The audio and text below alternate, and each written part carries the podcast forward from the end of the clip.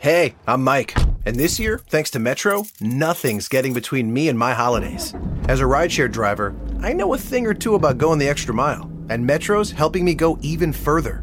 Metro covered the switching fees and gave me and the family high speed data for only $25 a line for four lines. Plus, we scored four free Galaxy phones from Metro just for switching. Now, we can all get in the holiday spirit streaming our favorite tunes and ring in the new year over video chat with family and friends. You work hard. Switching to Metro isn't. This season, there's zero fees to switch. And right now, enjoy Metro's lowest price. Just 25 bucks a line for four lines, plus four free Samsung Galaxy phones when you switch. I'm Mike, and that's how I rule my holiday with Metro. Plus device sales tax with eligible port in and no T-Mobile service in past 180 days. One phone per line while supplies last. If new line deactivates, all lines lose four line promo rate. Additional terms apply. Limited time offer. See Metro by T-Mobile.com. Are you ready? Oh, yeah! Strap yourselves in for the Gaming Hub.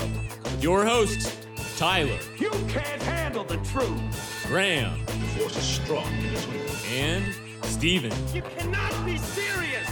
Let's get started. Oh. Hey everybody, welcome to the Gaming Hub. This is episode number 207. I'm your host, Tyler. Thank you so much for joining us. With me, as always, our two co-hosts. Let's start with Steven. How are you this week? I'm doing okay. Um, it was uh, first week back, uh, first real week of the online like schooling thing. It was kind of a test for the like couple weeks ago, and last week was spring break, so we didn't have to do anything. But this week I had all my classes fully online, um, with a lot of projects and things due. So it was like I was on right here, sitting right here for like ten hours a row each day the last five days. Um, which was like kind of exhausting. I'm not gonna lie. Like I know it sucks. There are people that have to go in and actually go to work, and that is, I'm sure, awful. But it, it's not super easy sitting behind a, a screen all day if you're not used to it. Um, so that was, you know, something to adjust to. But I did get to play some games, and it's been it's been fun continuing Animal Crossing, of course. Um, I don't think I've missed a day of logging on yet since the game came out um, playing through Persona 5 Royal um, as well. I think I'm like 17 hours in. I just finished the second palace last night. I thought about waiting to f- face the boss, but I was like, nah, I'll do it before I go to sleep. Mm-hmm. So I did, and that's been fun. Um, I've been using a a guide for the game because if you've never played a Persona game, you need to like manage your stats and your they're called like confidant ranks. So you have to, you know, hang out with people and say the right things to get the the points, and then you level up, and it helps you in in the the palaces and stuff when you go face them, and the stats as well. So like there are things like knowledge, proficiency, guts, uh, charm, and I'm missing one, and I'm oh no, I don't know. There's one more. Heart. Um, it's not that. But you got to level those up as well because it affects your games. But if you want to see everything and you know reach the max ranks with everybody, you kind of need to do it as efficiently as possible, and it's impossible to do it efficiently without save scumming like a ton without a guide. And I've already played through like 90% of the original game, um, so I'm not spoiling anything. But yeah, it's like it makes the game a little less fun doing it that way rather than just doing it naturally. However, I don't want to miss any of the new content, so I'm making sure I do it correctly.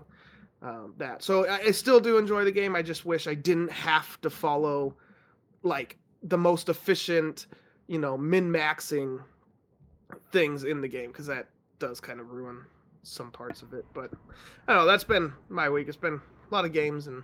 There's one game we'll be talking about later that I've been playing, but I'm gonna hold off until we get there. Yeah. Um, yeah, Graham, you're here. How are you? I am here and I'm doing quite well. I'm still doing the no work, stay at home thing and actually got to play a lot of games this week. Like Steven, I do play Animal Crossing. I definitely don't play it near as much as him, but I do a little check in every day just to get my 300 bells and maybe I'll get a few fossils. Um, funny thing too was my next task was to get uh, log stakes, and I'm like, I don't know where I get to build make these, and apparently I had the ability to build it for like a long time. Yeah. So that, that like kept me stalled for a while, and I was kind of getting a little frustrated. But I'm like, oh, eventually it'll come to me, and somebody say, oh, this is unlocked. Needless to say, it was unlocked the whole time. So uh, I haven't really popped on yet today, but uh, I should have three more houses to deal with. So uh, that's actually fun. But yeah, games. And there's a fishing tournament though. yes, I heard about fishing tournament. A lot of time because it ends at six and it's already almost four. So Yes. hopefully you get a little time playing. Maybe I'm I'm a great fisherman, so you know I'll just You get in always- down there and I'll catch them big fish. You could always time travel back to the beginning of today. Yeah, I, I don't like doing that. I know a lot of people do exploit that kind of thing, but to me, it's it's just it's not worth it really. If I, don't missed think- it, that's my own fault. I don't think time traveling for events is as bad as time traveling to get like a, a zillion bells. Bells, yeah, I've heard of people doing that. I mean, again, it's your game. You do whatever you want. Um, it just sucks because some of those events like only come around every few months. Mhm. So you know, you miss this one, you don't get to do it again for a couple months. And I know.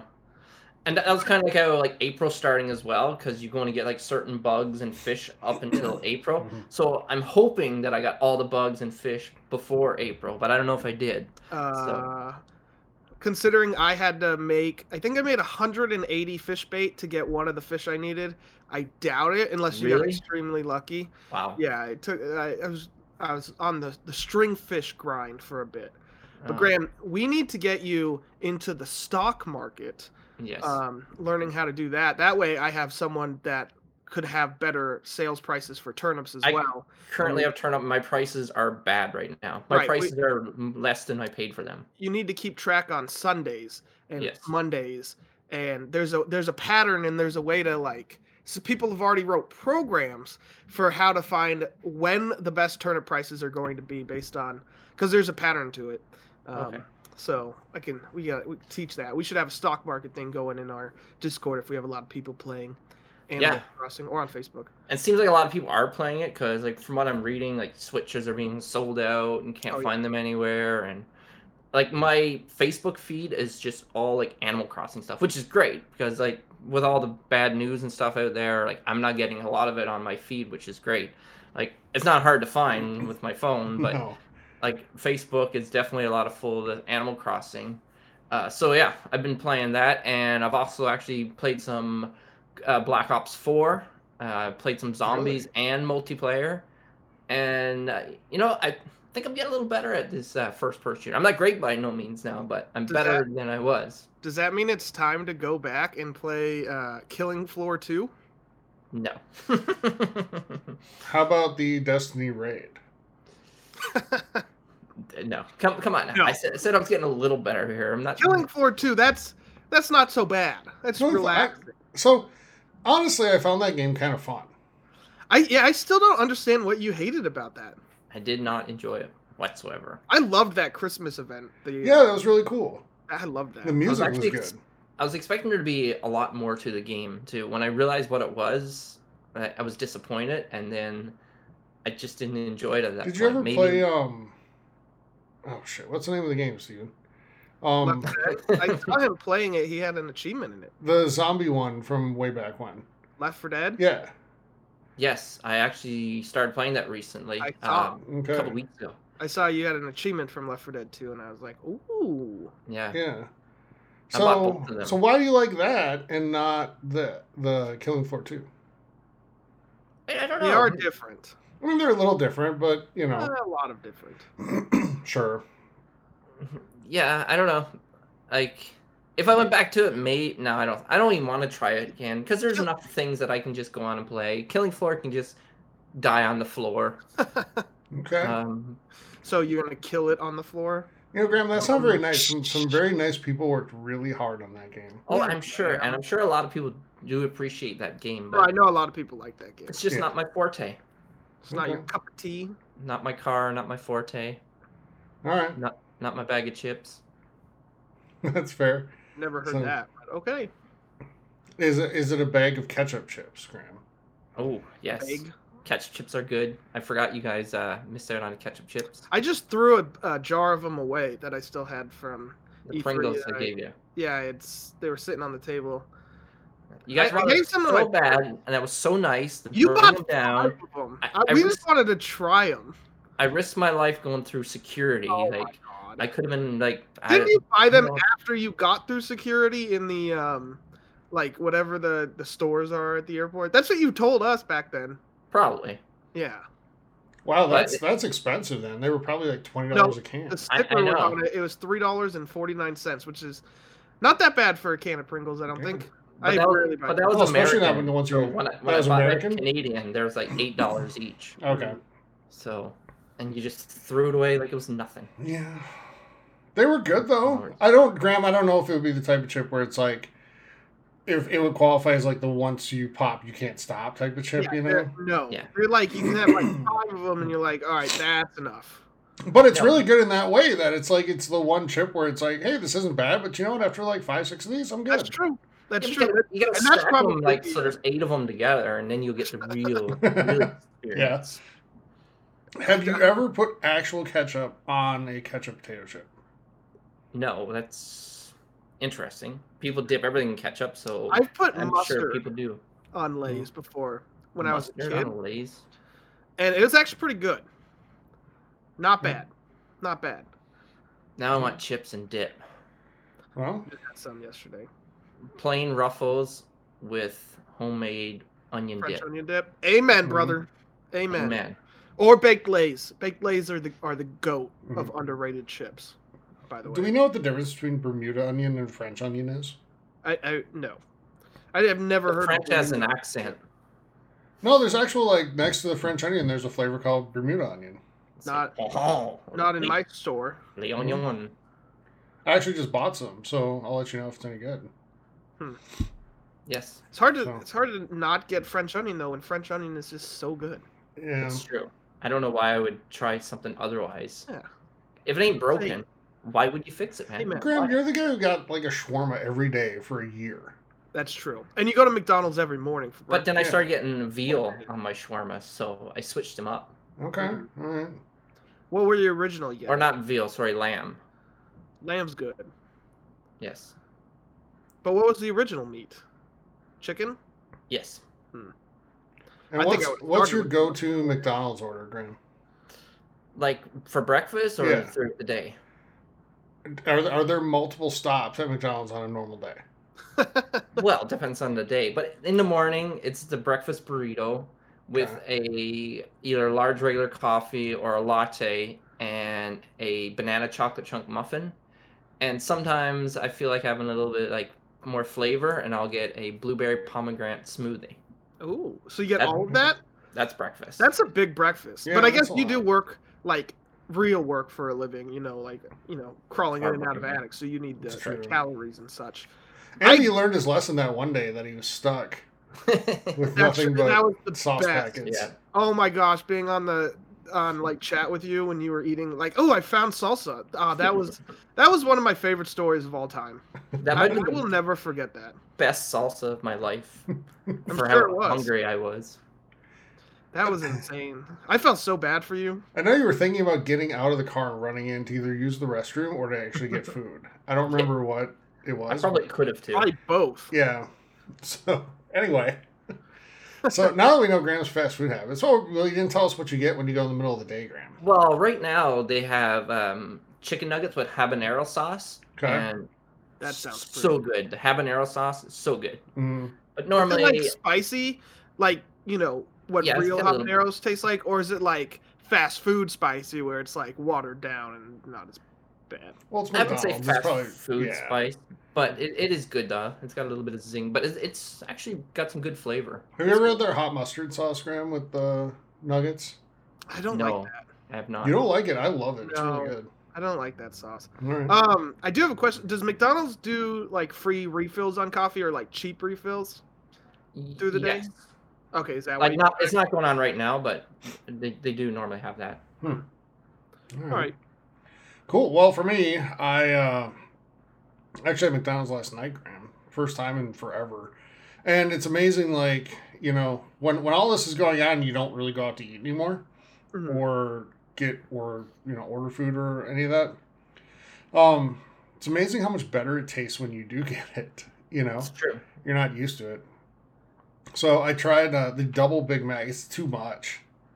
That's what I read. Never had it. Yeah, That does sound like too much. it's just too the last, much. Like The last time I had a Big Mac, I was like, I can't anymore. It just was not Yeah. as good as I remember because they had the two for five.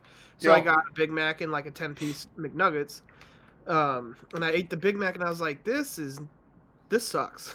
yeah. Yeah. I mean, it doesn't suck, I don't think, but McDonald's does the chicken nuggets really well. I mean, you know, I think we can loosely call it chicken. I But don't, whatever it is, it's absolutely phenomenal. yeah, they taste really Yes. good.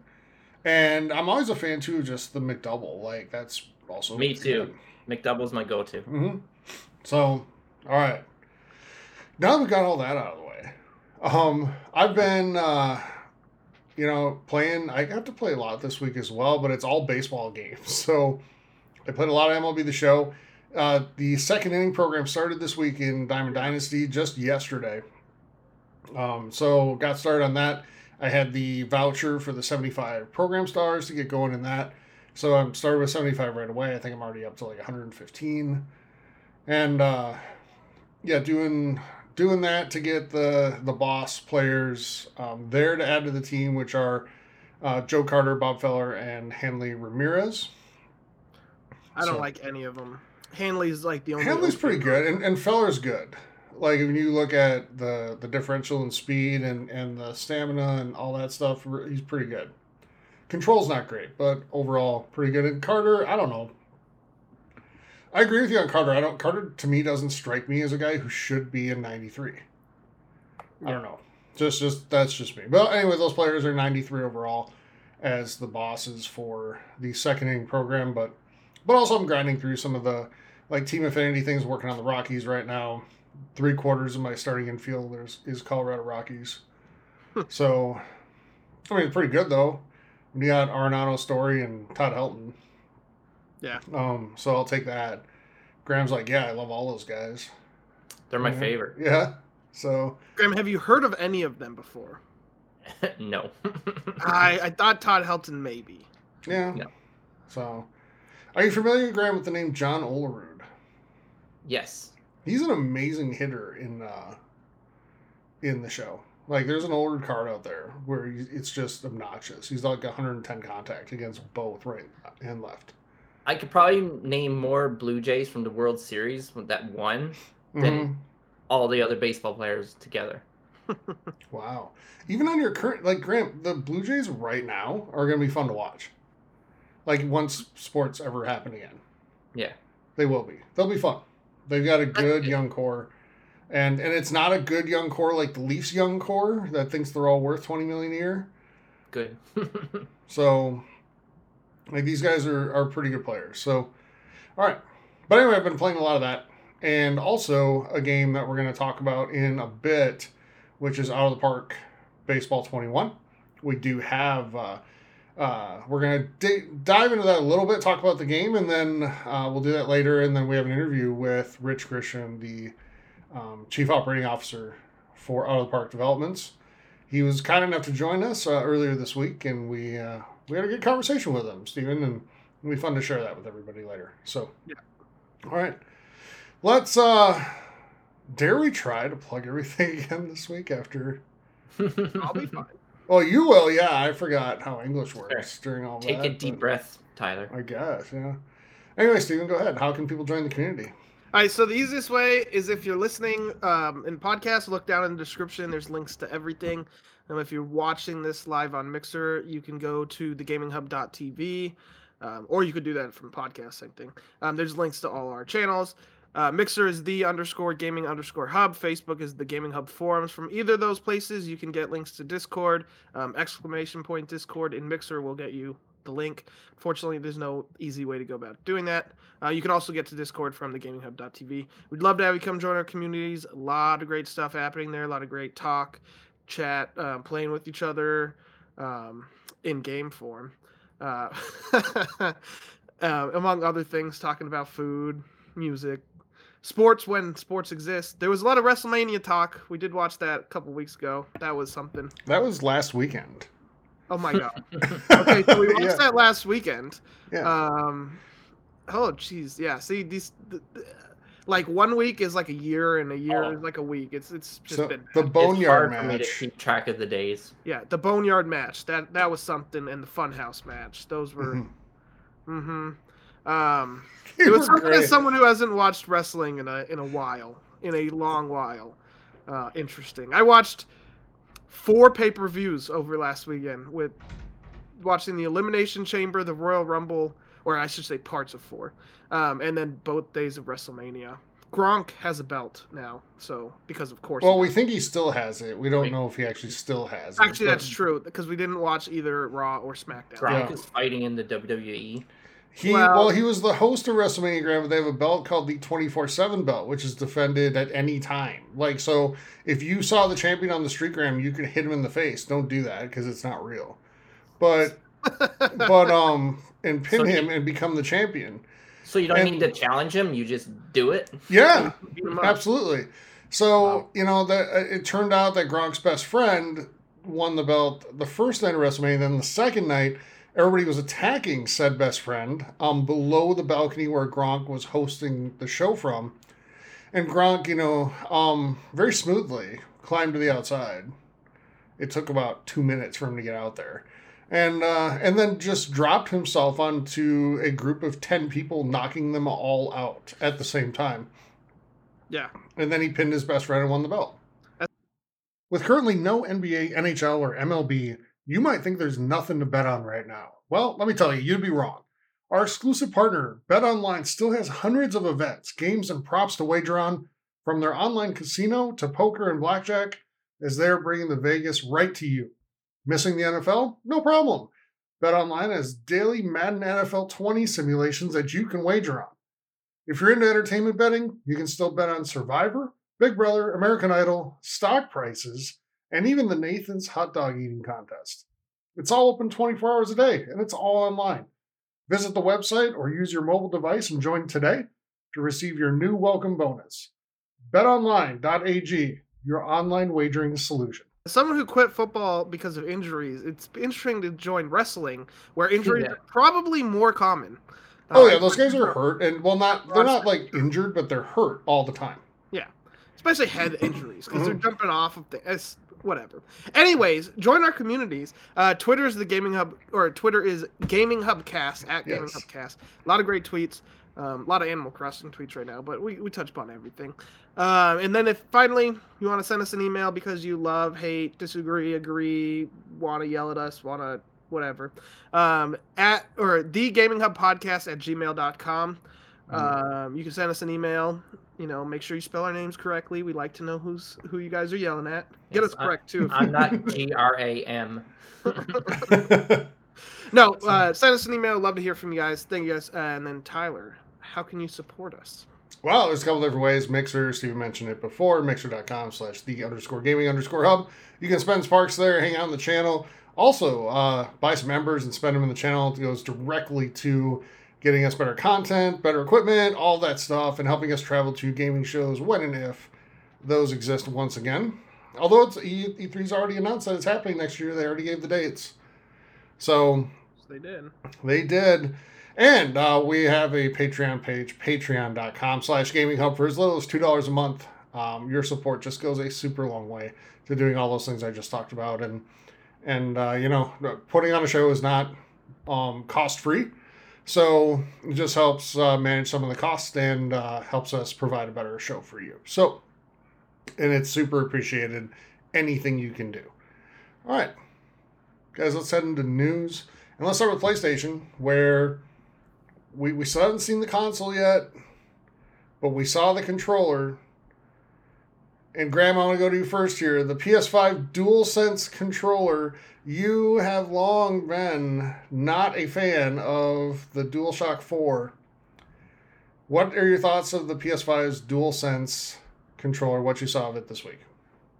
Yeah, you know, the two tone thing is what stands out to me. Okay. And I've seen like people showing like uh, mock-ups for like special editions, like for certain games, and they look really awesome. So it gives them a lot of options to make really nice looking controller.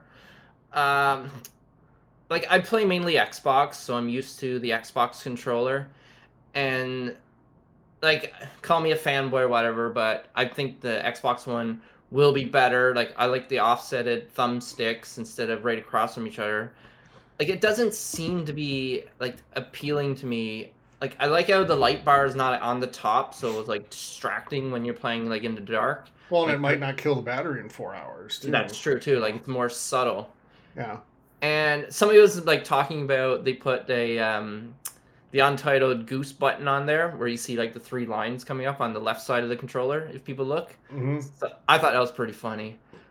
um but I don't see like a like they're talking about they rewrote the whole thing about controllers and start it from the ground up. Like it's not that huge of a difference and I know they try to make a big deal out of it because it's new and great and powerful.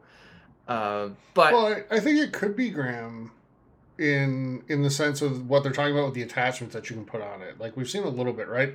Where it can read like your heart rate and all that stuff. Oh, okay. Um, I, I haven't so- seen anything but the Yeah, so there's on the back side of it, there's a you know, there's attachments and stuff you can put on there. Um, Okay. So we haven't really seen any of that yet in terms of real detail, but Yeah. that has potential to really be something really cool Yeah. and different. Well, I'm sure Um, they're future proofing it, right? Because it's gonna be around for a long time, so. and this could be a controller you can use going forward. Who knows? Mhm. Um, but yeah, they'll probably have a keyboard attachment and all that stuff, Mhm. and they are keeping things like tight-lipped about the. It's not what is it? Capture share button? What's it called? Create. Create Create. create button. Yep. So for people who make a lot of gaming content on their consoles, like it could be great for that. What what I like about sorry, Graham. Uh, Yeah. Go ahead. Go ahead. Sorry, I, your point. yeah, I was keep talking. Um, and the built-in mic, I know it's not like a high quality mic that a lot of people are going to mainly use, but it's nice where, say, if your headset's charging or like that, then it gives you a second option that's there all the time. So I like that feature, Is, and I'm is sure that going to be nice though, Graham? When you're playing Call of Duty Black Ops Four because you're now a super fan again, and you're in the lobbies and you're listening to every twelve year old in the world.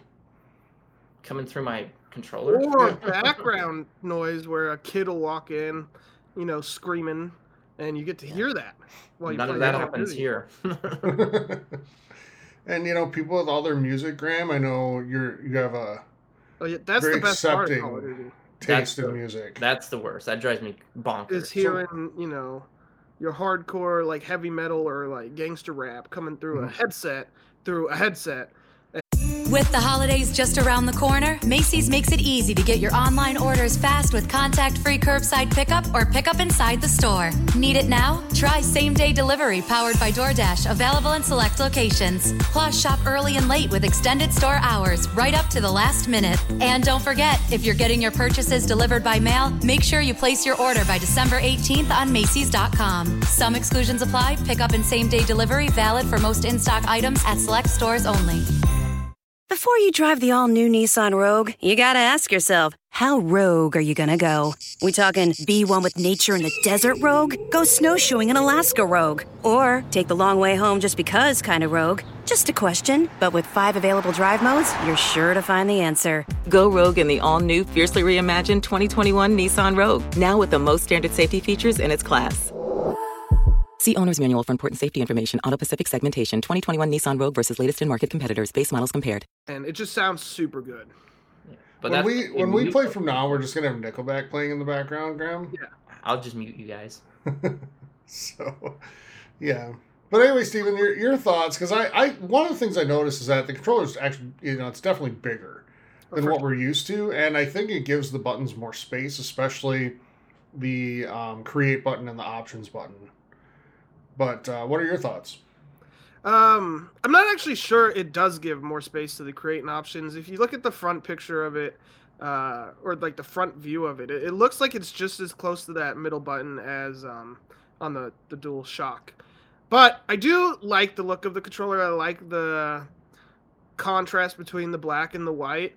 Um, Mhm. When I So it's funny when I had the 360, it was white. I really wanted the black 360 controller, but then when I got the Xbox One, because the Xbox One's black, I really wanted the white. I really like the contrast, and I really wish they would offer that. I know some people probably like the controller to be the same color as the um, the console itself, but part of me hopes that the, the PS5 stays black because I think it'll look good. I just I really like the contrast of white on black or black on white, just depending the opposite color. You know what I'm saying? Mm. You know, Um, I feel like it's gonna go with the same color scheme, the console. it could. It does look futuristic in a, in a way. Mhm. Like you know, you you you think to all those sci-fi movies and even like Detroit Become Human. I've seen a lot of comparisons to that. That like white and black, super clean, super sci-fi, Oh, yeah. advanced futuristic Yeah. tech. I agree. I think that's what they're doing as a Mhm.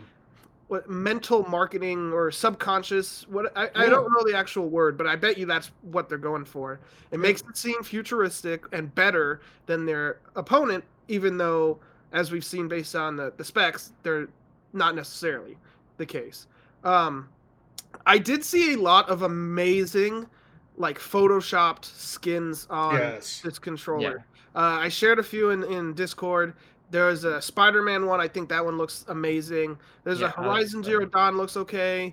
The Last of Us looks pretty good. Um, obviously, the people that are you know want to be funny made a Fisher Price one. I even think that one doesn't look that bad. I, you know, I It I really doesn't. It looks kind of fun. yeah. Uh, but the and then I, I saw a Kingdom Hearts one the other day that looks absolutely amazing as well. So I hope they they add some skins or you can get these controllers. I, Sony doesn't really do a great job of marketing a bunch of like special controllers you can buy like Yeah. Xbox has. Yeah, I wonder if they do custom like Xbox does. I like that Um, idea. I really do like a lot of Xbox's controllers, though. I I think I would like to see more game specific ones. The only Xbox ones they had were like the Halo ones, which I had and it broke due to Chell pressing the left bumper or right bumper all the time. Mhm. The poke check button. but never the right trigger. Um, that's not true. I press that every now and again. hmm Uh, I had assists. I just scored a lot of goals. You guys were pressing the right trigger to pass to me.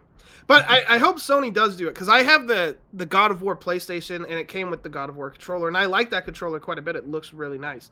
Um, so I, I'd like to see a lot of the skins, but I do like the controller. I want to see more about what it can do because I like the idea of the heart rate sensor, and I mean the sweat monitoring is a little sketchy.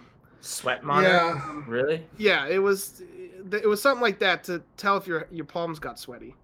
Uh, but it's it's interesting. I like to see the changes. Um, it's gonna be weird to see what the off or the non-offset thumbsticks feel like on a bigger controller, because they they're okay on the DualShock 4 because it's small. But I wonder if it's gonna work as well on the bigger controller. I'm sure they've tested it though, so I'd imagine it works fine. I feel like it too, but like people have different size hands, so maybe people with smaller hands. I don't know. It'd be interesting. It's one of those things where you can't really tell until you have it in your hand and you like try it out. Well, I know Xbox. I was reading an Xbox interview, and I think it was on The Verge, uh, or VG twenty four seven, one of the two. Uh, they were talking about. They were talking. I think it was they were talking with Matt Booty, and they were talking about the controller, and they they changed the size because they the original the controller they had for the Xbox One fit like the fifth through the ninety fifth percentile of people's hands. Mhm. But they they made a couple changes which pushed it to the third through the 95th, which adds like I think they said like three million more possible people that will feel more comfortable with Hmm. just by changing something up. So like, I, I'll try to find the um, the interview and put it in in Discord and Facebook so you guys can read. But it was really interesting to read about that. Like just that subtle change, just adding two more percent adds that many more people. Um, but with the amount of people on Earth, that's not really that surprising. Well, if you if you think back to the original, the OG Xbox, right? One of the sticking points in Japan when they when they kind of made the sales pitch there was the size of that mammoth controller, the the, The OG, yeah, the Duke. Um, they put it in their their lap, and the people from Japan thought it was a joke. Like it's just way too big.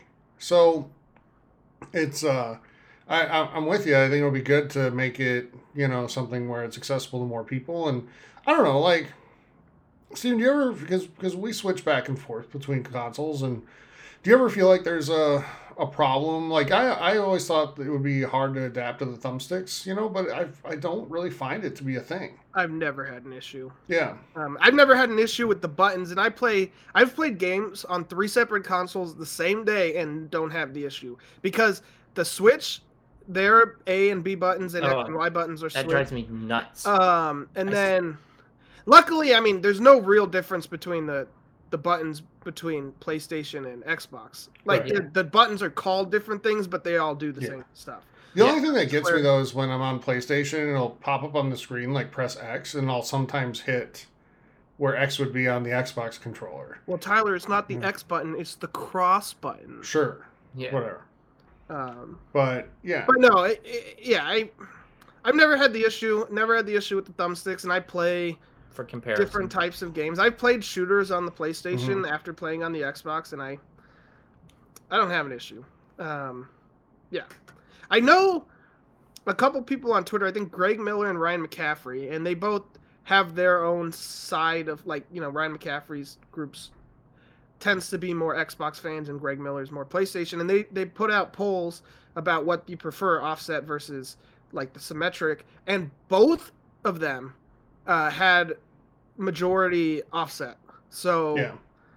that's interesting. Um, I think Sony's just stuck with the symmetric for so long now they're just not Mhm. going to change it. And Yeah, you know yeah. people would get pissed Because off. when they change, they're like, oh, they're being like Xbox, right? That's I think thing. for the for the shooter type thing for those games, I'm I very much prefer the offset um, thumbsticks.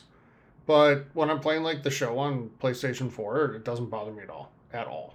No. So, and I would imagine like God of War didn't bother me at all. You know, games like that, it's just not a big deal. I, I do think it helps with the online shooters though, for sure. All right. Anything else on this, guys, before we move on? Nope, just want to see more. All right. yeah, We'll see more eventually. Maybe. eventually. All right, so Microsoft announced this week that they are doing digital only events through July of 2021. So we're talking what 15 months away now, guys? 16 months. hmm So 15 months.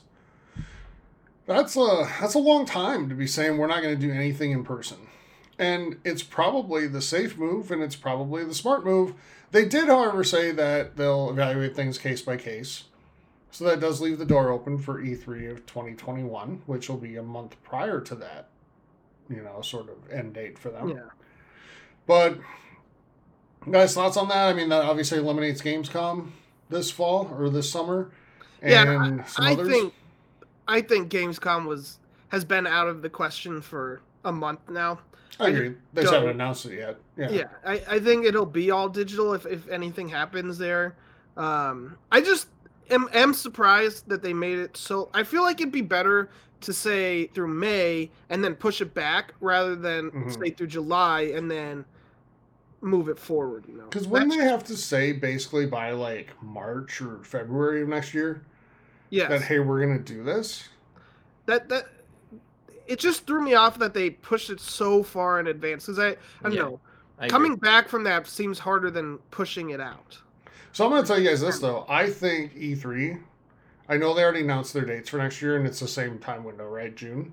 Yeah, I think they would have been very well served pushing it to the back end of summer next year, just to be safe, like, or to be as safe as possible with time, right? And just I bet you it had to do with the availability of the Los Angeles Convention Center. probably because it's booked out that far. I'm sure Because they it's it's later than it usually is. They it's like the fifteenth through the twenty first or something. yeah. Which is a week later than normal, or two weeks Yeah. later. So I bet you they thought about it and it just didn't work. hmm That, that's that's very possible. So, but yeah, I mean, to, to put those stage events together, I mean, Microsoft's normally tweeting out about their first, you know, planning sessions in like January. Yeah. Mhm. So maybe even earlier. So they, uh, I mean, to, to think that they could decide in May they're they're just going to do one and then put it together is not realistic. Nope. So you gotta remember Hmm? that uh, Microsoft's on ESA's board, Yeah. along with a lot of other people. So they pr- probably had a um, hand in setting next E E3, or I mean, maybe I don't know how their voting works for this sort of thing, but they're on the board, so they at least know about it. Yeah. or knew about it before it was announced. Um, so it's just interesting. I guess time will tell again, like all things. And I know that's the Yeah. boring answer, but Oh it's yeah, kind of the one that has to happen. But it's now. it's the truth though. but I, I do think it's really important that they get it right next year, and and I think they, you know, they don't want to have a show that's like super bare bones with nobody there. Yeah. Um, you don't want it to be like that one convention that Graham went to like a year and a half ago. There's nobody there. Yeah. or even Halo Outpost that I went to. Yeah. So, you know, because because then all the people that already love to tweet that E3's dead because Sony didn't go will just pounce on that, right? You don't want that. So you want to, you know, have everybody ready to go and you know, is it possible that, you know, we'll have come a lot further in with this situation by a year from now or 15 months from now? Man, I hope so. Hopefully. So, I mean, uh, you know, I think we all know we can't continue to, you know, just stay inside for a year and a half, right? Um, as much as I would love that sometimes, like that, sometimes that doesn't sound bad at all. But, uh, but there's already people, you know, I, I think just asking people to do that is almost unrealistic. If, you know, it might be the right thing to do, but I mean, human nature comes into play. I mean, Guys, have you been outside this weekend? Tell me what to do. Uh, yes. Have you been, Graham? Did you go to the store at all? To the store? Mm, No, I don't think so. Not yet. Well, I can tell we, you we- that. we go for walks and stuff. Oh, that's good. But I can tell you that people think that just you know it's Easter weekend, so you know the virus is not a thing for four days. Yeah. It's yeah, there's none of that going on. But Oh yeah, dude, it was absolutely packed where I work yesterday, like obnoxiously so. I came back from lunch and the parking lot was full. Yeah. are they it's just- letting all those people in there? Because now there's like lineups around the buildings, people spaced six feet apart, and they're only We haven't so where I work. in. Yeah, where I work has not started to limit the number of people that can be inside at one time yet. Are you serious? Yep. Yep. That's yeah, that that's bad. I mean, it, was- it was a little concerning when I pulled in because it's like this is not safe given the current you know situation. Yeah, no. But you know, everybody needs everybody's just so determined to to be normal, to have it be normal. They think that if you just wish it to be so, that it, that will happen. hmm Well, I think everyone, I think there's a lot of people that think that the virus will not get them, that they are immune to catching it. Yeah, Yeah. I think that's part of the. and then you see later on that they they've caught it, so uh, Mhm. nobody is immune to it. So We've seen well-known big viruses name don't people. go out take holidays either.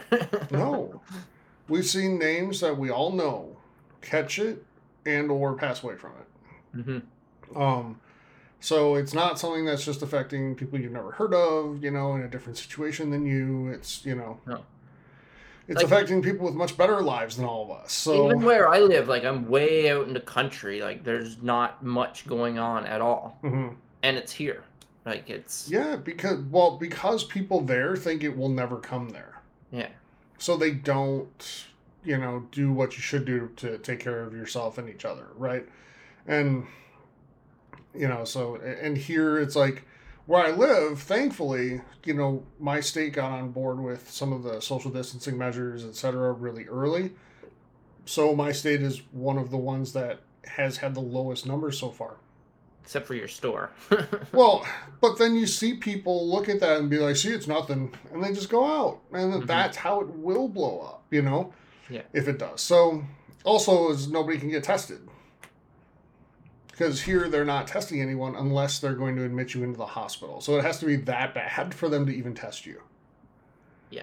So, you know, whatever. Anyway, sorry. That, that's Yeah. your. we won't go down that rabbit hole because that's that's a deep hole. That's that's depressing stuff anyway, and we want to stay away from that. Hey anyway. everybody!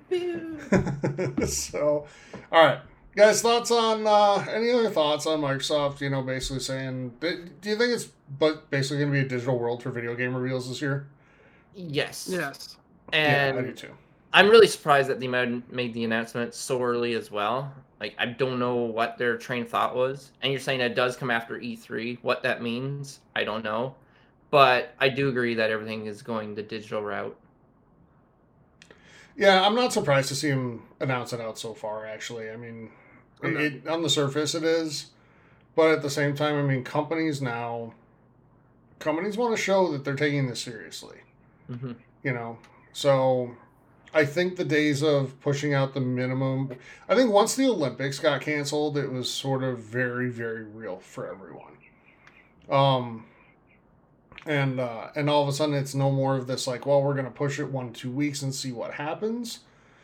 Um, it's it's we're just gonna err on the safe side, except for our pro sports leagues, which you know, like they keep trying to find ways to play and it's I don't know if that's going to happen I know. as soon Well, as pe- they think it will. Will people start taking this seriously if we say, "Hey, if you don't, your precious football will get canceled"? Maybe, maybe. I think that's what should be happening. threaten their football. Threaten Yeah. to take their ball away from them. Well, Graham, I mean, you know, f- think about how big hockey is in Canada, and football is just as big, if not more, in the United States. Yeah. I'm sure bigger. So, yeah. Um, All right. But anyway, back to Microsoft's events. What do you guys think? Well, I, I don't know if there's anything more to say. Yeah. Yeah. So, Kind of all right. tangent off it a bunch of times. We did. so, all right. Let's uh let's talk some out of the park. Or no, let's do quick time events, and then we'll talk out of the park baseball. Yeah, so first up, uh, Disco Elysium is coming to the Switch. Their art director confirmed. It was previously confirmed for Xbox and PlayStation. Obviously, it won a lot of awards. Great game. I can't wait to play it. Um, I've held off on getting it on PC because I want to play it on the Xbox for the cheevos. You know what I'm saying? I was hoping we'd get a release date, but nothing yet. But it is coming to the Switch as well. Um, Xbox Game Pass is coming to Japan, uh, which is interesting. And then uh, ESA will not be doing a digital event for E3 this year. I think part of that is coming from the fact that IGN is putting on this big event with a lot of big companies. So ESA just decided they're it's not worth it. Um, also, Cyberpunk had some good news happen. They uh, they sent their game out to get rated by the ESRB and PEGI um, Mhm. for. So it's it's they're pretty much confirmed it's still going to be on for a September release, which is awesome. Mhm. Um, unfortunately, I just realized it would have been coming out this week had it not Yep. been delayed. That's sad. Yeah. It's best not to think Um, about it. I guess three months from now. Uh, also, so they said that the it's not coming to PS5 and Series X on launch. It'll be coming later.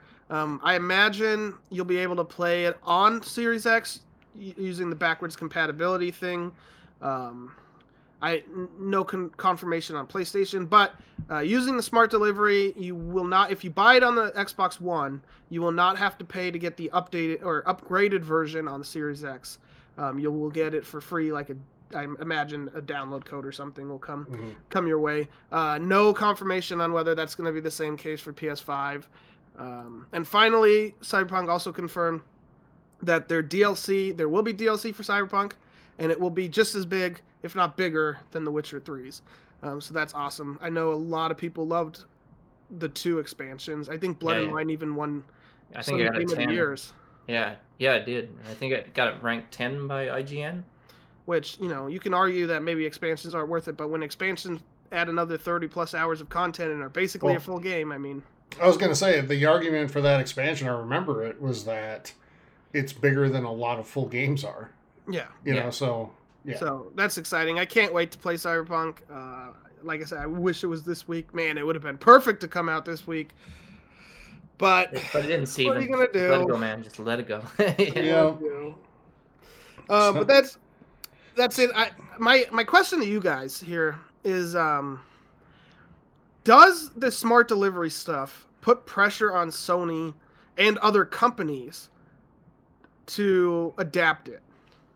Uh, absolutely. I I think it's a great thing they're doing, and I think PlayStation will do it.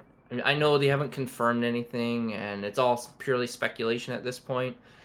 But I think it's a great thing. That way, people are not waiting and hesitating. It's like, oh well, why would I buy it now when it's going to come in on a newer system? But people want to play it right away. So I think this is a great way to do it, and I'm glad Xbox does it, and I hope other companies follow suit. Mm-hmm. Yeah, I'm I'm with you, but I I'm not as sold that Sony's automatically just going to follow suit Yeah, they might on not. this. And They, they've been known not to. So I'm going to say I'm going to say there's a 20% chance that Sony does not match this policy. What do you guys? What what percent would you guys put on them not doing it? Graham. Them not doing it, I'm gonna say ten. I'm gonna I'm gonna be a little more optimistic than Tyler. All right, I'm gonna answer my own question and then I'm gonna answer yours. Um, so I don't think Cyberpunk or CD Projekt Red and Xbox puts pressure on the other companies, but I think as companies maybe start adopting this, then it starts putting pressure on those. But it's just one um, company that kind of caved, quote unquote, out of like your big your big names. Because we've not heard confirmation that Ubisoft, Bethesda, we know EA will will not do this. Um, so EA could get some good PR if they did, and maybe get some Mm-hmm. some things back. So maybe Yeah. they should look into it. But And Bethesda too right now because they're Actually, but the, yeah, actually, oh, I guess one more thing for QuickTime events is Fallout 76 did have a new trailer, and I think they For want you to come back. Yeah, it's going to be a huge new expansion. I think they're trying to get people um, their goodwill back. So go check well, it out. If I tell you right now, I'm coming back. Yeah. All right. Uh, but anyways, I just wanted to mention that uh, with the cyberpunk stuff. I think if more companies start doing this, if Ubisoft uses it, if EA, if Bethesda, if your your other you know smaller studios start using this feature, then I think Sony gets immense pressure put on. But right now, it's just Microsoft and just CD Projekt Red that's confirmed they're using it on Microsoft's thing or console. So I don't know if it does right now. So I'm to say it's a 50 50 shot either way. Yeah. Okay. Fair enough. So let's transition. Let's talk some out of the park baseball. So in uh, each spring, we get a bunch of different baseball offerings for video games, and we'll see things like RBI Baseball, which is released on consoles. We'll see MLB The Show, which is a PlayStation exclusive um, until next year, when it will also become available on the Xbox Series X, uh, presumably we see um, out of the park baseball, which is out of those the most simulation-y and strategy game of them. So, and don't take that to mean intimidating because it isn't necessarily. No. It's super fun, and if you're a baseball fan, it is uh, it's the it's the way to go. But we we wanted to focus on that game a little bit this week. We have an interview with Rich Grisham, who is uh, the host of the Press Row podcast, but he also is the chief operating officer for Out of the Park Developments, which produces Out of the Park Baseball. Also produces Hockey Manager Graham, which you would really enjoy, I think. Yeah, especially considering all those spreadsheets and uh, war No room. kidding. I know. I can put them to use now. They Yeah. can ju- they've been just sitting doing nothing. You can build a team, Graham, in a world where Mitch Marner doesn't get $25 million a year to score like 18 goals. Who would want to live in a world like that? Not Mitch Marner. Not the Bruins either. so, um, anyway, we we've got a chance to play with it. Uh, Steven and I spent a lot of time each on the game this week, and and we've played the game for a long time over the years, anyway. But uh, I, I wanted to chat about the game a little bit before we jump into the interview. Um, Steven, what are your initial thoughts on it? I know you're playing as the Angels starting this season, right? Yes, um, I'm already through the season. Uh, my team dominated the Twins in the wild card round, crushed them, then got swept three three nothing by the Astros, who won the World Series against the Dodgers. Um, so apparently, Wouldn't that be the worst outcome you could possibly imagine? Oh, oh, hundred percent. They beat the Astros beat the Yankees in round one, then the Angels in or sorry, the Angels in round one, the Yankees in the LCS, and then the um, the Dodgers in the in the World Series. Uh, presumably without trash can banging, but who knows what they've programmed into the game. Uh, but it's been fun. I I play as the general manager. I don't like doing the day to day stuff, managing the team and like setting strategy. Like that's interesting. I just don't want to do it, so I don't. I had Joe Maddon Okay. doing it. Uh, while I made all the trades, I made a lot of trades that I thought were really good. Um, I somehow managed to flip like Griffin Canning and David Fletcher for, I think it was Kevin Gauss, Gausman and Joey Bart from the the, um, what's it called from the Giants. hmm And I also got Alex Wood from the Dodgers for, and Andy Pages for something else. Um, so my team, obviously, I was good enough. I started 0 and 12, and Mhm. somehow managed to Yeah, the the Astros had like 112 wins, so I was never winning that division. I came within two games of them at right after the All Star break, but it was fun doing that. And then I went into the off season, and you know made some signings. I signed Mookie Betts, and I I extended Shohei Ohtani, and I got lucky because Pujols retired, which means his contract went away, which is never happening in real life. So that freed up a lot of cash. Um, and it's funny. Maddon retired as well, so I signed AJ, AJ Hinch to be my manager. Of course you did. he was the best available one. But if you know baseball, you know why that's funny. Um, Hinch got Hinch got uh, suspended for an entire season. Um, should I sign Luhnow as my assistant GM and fire Sure, might as well. You know, bring in the other guy too, the one who had the incident during the playoffs with the female reporters. Might as well do that, Oh, that's their um, that was their like assistant GM. GM. Hey, I'm Mike, and this year, thanks to Metro, nothing's getting between me and my holidays. As a rideshare driver, I know a thing or two about going the extra mile, and Metro's helping me go even further. Metro covered the switching fees and gave me and the family high speed data for only $25 a line for four lines. Plus, we scored four free Galaxy phones from Metro just for switching. Now, we can all get in the holiday spirit streaming our favorite tunes and ring in the new year over video chat with family and friends. You work hard.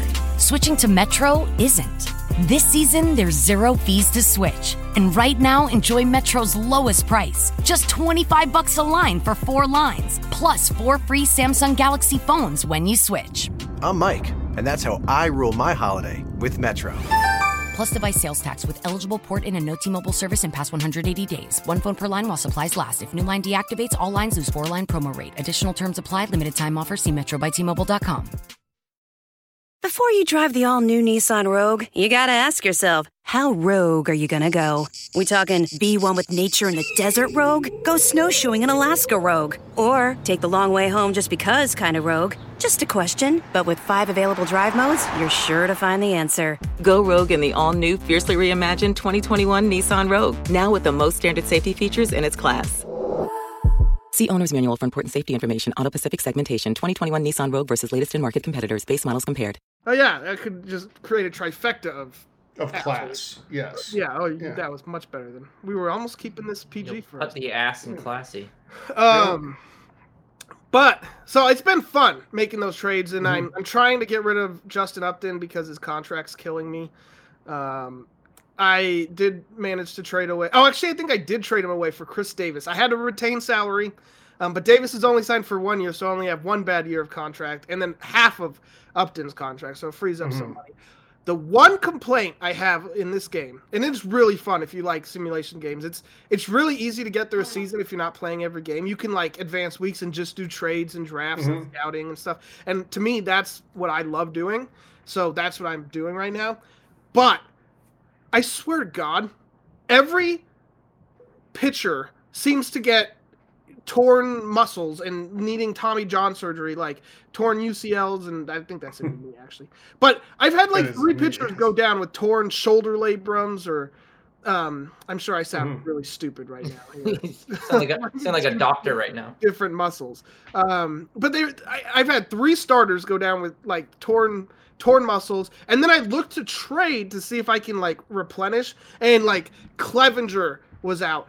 Um, Syndergaard, who went down this year with Tommy John surgery, is still out another 12 months, and I'm in 2021, and I'm like, what is going on right now? I just don't understand it. I really, I, I need to find a way to turn injuries down because holy hell. Yeah. Um, but that's my one little minor gripe in a really fun simulation game because you can make the team like if your team has been making some stupid things, you can try to fix it. Like you might be able to to rectify the Pirates situation when they traded like three amazing starting pitchers for the shell that was Chris Archer, um, Mhm. and then traded Gerrit Cole away. Well, you could make the Pirates good and lead them to the promised land, and it'd be fun. Uh, but what have you been doing? I know you don't like playing this season. You've been playing in the So past. I start, yeah. So in, in Out of the Park 20, I started all the way back in 1925. Sure. And yep. So in Graham, they have the authentic rosters from every year going all the way back to the beginning. Like, wow. yep. So what I want to do is play through that era of, you know, Babe Ruth and Lou Gehrig and Mickey and then Mantle. into DiMaggio, you know, et cetera, et cetera, right? Um, and Bobby no, Graham. but but play through all of that and and to see, you know, see it unfold. Um, maybe like it did back then, and because I, for me, like one of the reasons baseball is my favorite sport is because the history of it means so much, and compared to other sports, and you know, um, records and and stats and all that are so paramount in baseball compared to other other sports.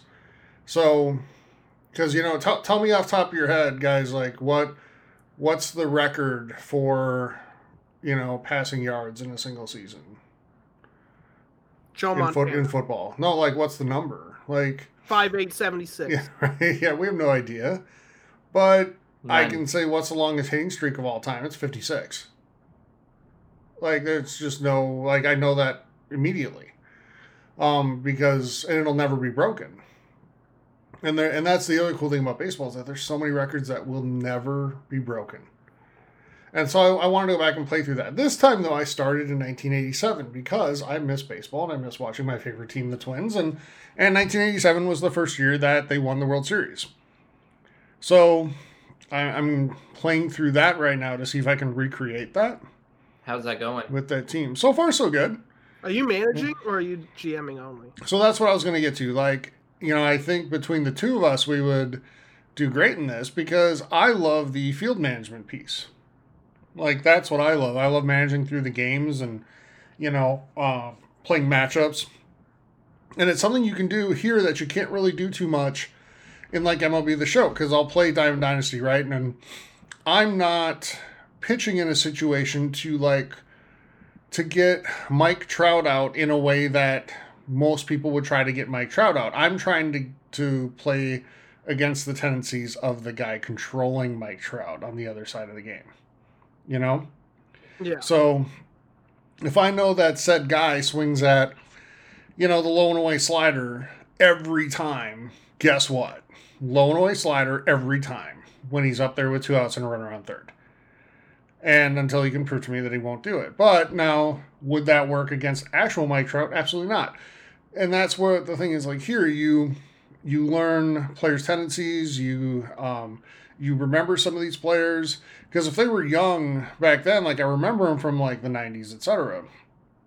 And you know, it's it's really cool to see these names that you knew and maybe forgot about. You're like, oh, I remember watching him. You know, it, it's really cool to to do that. I love the field management piece. It's super fun. I don't know how that would translate, Graham, to the hockey manager game. I, I want to try it this year actually when it comes out. I don't know how the game management piece would translate to that. I imagine you match up lines, um, Sure. setting the lines, how soon to switch. You know, Mhm. maybe you only keep your fourth line out for 30 seconds, where your Yeah. first line might take more like 45, stuff Mhm. like that. Mhm. Um, I imagine it's pretty good. There's a lot of really good sim games for e- any sport. They're uh, they're obviously not made by out of park developments. They just make those two. But if you like soccer, um, the football manager games are Yep. absolutely amazing. Um, and I'm sure Mm. there's a basketball. And Yeah, do you remember NFL head coach? I do. I, I, I didn't really get into it, but yeah. I had both of them, and I loved both of them. Mhm. Um, but yeah, no, the out of the park games are great if you like baseball. It's fun. Like, like Tyler said, you can go through, um, play old seasons, new seasons. You can set it to where players develop. Like if you go in the past, you can make it so the players develop like they did in real life. So you know, if you're going back to 20, whenever Mike Trout was drafted, like he'll actually become Mike Trout. Or you can say where the players are the real the real players, but they may not develop. So Mike Trout might turn out to be a bum, and I'm trying to think of a, a bum in in baseball. Um, Josh Donaldson. yeah, there you go. Josh Donaldson might turn out to be a stud, which is just like unrealistic, but it could happen, you know, in, in the game. And you can set it to where like how how you want it to be. You know what I'm saying? And, uh, You know how how fun you want to make it. Yeah. Another one would be Bautista. Graham Bautista hit the most famous home run in the history. Actually, no, the second most famous home run in the history of He also franchise. got knocked out. but but then what happened to him? Well, Well, he got punched in the face, but then he came back in October and knocked the Rangers out, and that was much better. Mhm. I loved everything. yeah, about the. Bautista bat flip is, you know, I, I, Mm-hmm. I almost said it's the most famous home run in Blue Jays history. That's that's decidedly not true. Joe Carter, that would be. Yeah, Joe Carter. Um, but So yeah, I could talk baseball sometimes. well, yeah, Graham. Yeah. If, you know, from that time they won the World Series when, You know, when who the plays Braves. third base right now for the the Blue Jays? Mm, no idea. Oh, he's so Oh. famous. His dad played for the Expos, Montreal. That's Expos, not going to help him. And then played for my favorite baseball. Vlad team. Guerrero Jr. Graham. Oh, oh, they put he's third base, eh? Yeah. Yes. I remember him from last year. So, all right. But the, the cool thing about this interview, and definitely stick around for it. So, it's not just talking baseball video games, it's also talking about game development in general. Yeah. And there's some really cool insight that Rich provides here about that. And, you know, also just what it's like uh, coming into the industry. You know, he's he's been in the role that he's in for about five months, six months. So he still, you know, he talks about that process. And, and then we dig into the game and uh, talk about you know just some other video game stuff like uh, things he enjoys and you know what what gaming activities take up his limited free time. So uh, let's let's jump into that right now, and then uh, we'll come back and talk about it. Hey everybody, we're really excited to be joined this week by the uh, Chief Operating Officer and Chief Marketing Officer of Out of the Park Development, Richard Grisham. Rich, how you doing? I'm doing great. Thank you for having me. Uh, very excited to be here. It should be a lot of fun.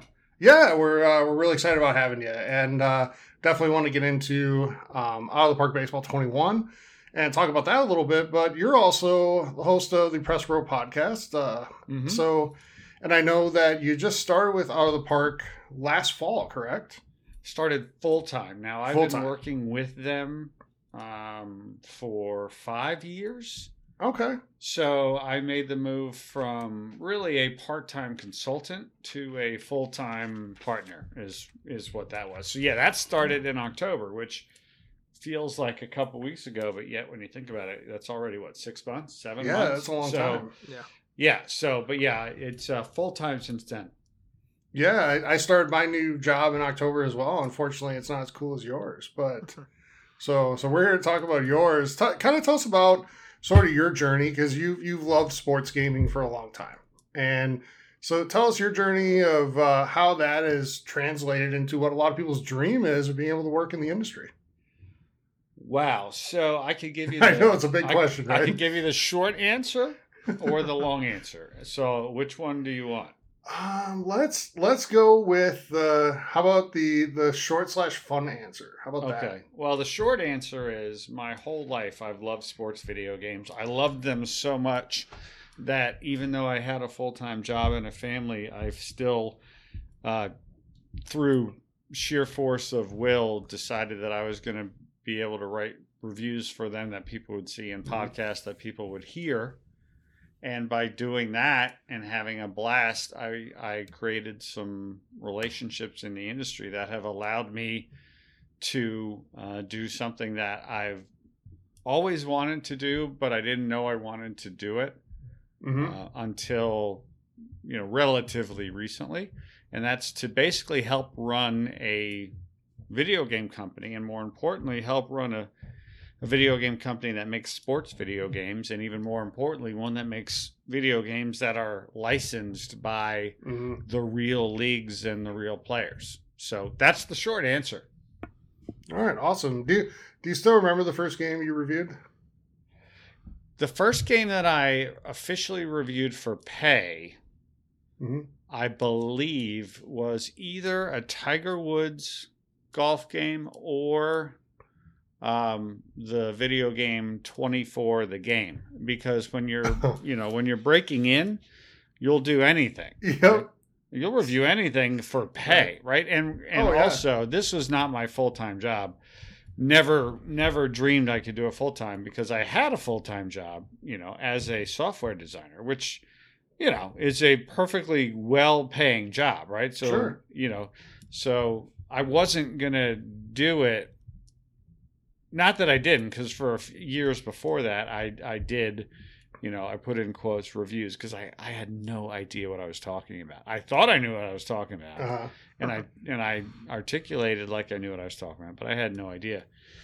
Um, but I did them sort of, you know, for free for a couple years for some Mhm. no name, you know, websites that have you know disappeared almost from the minute they started.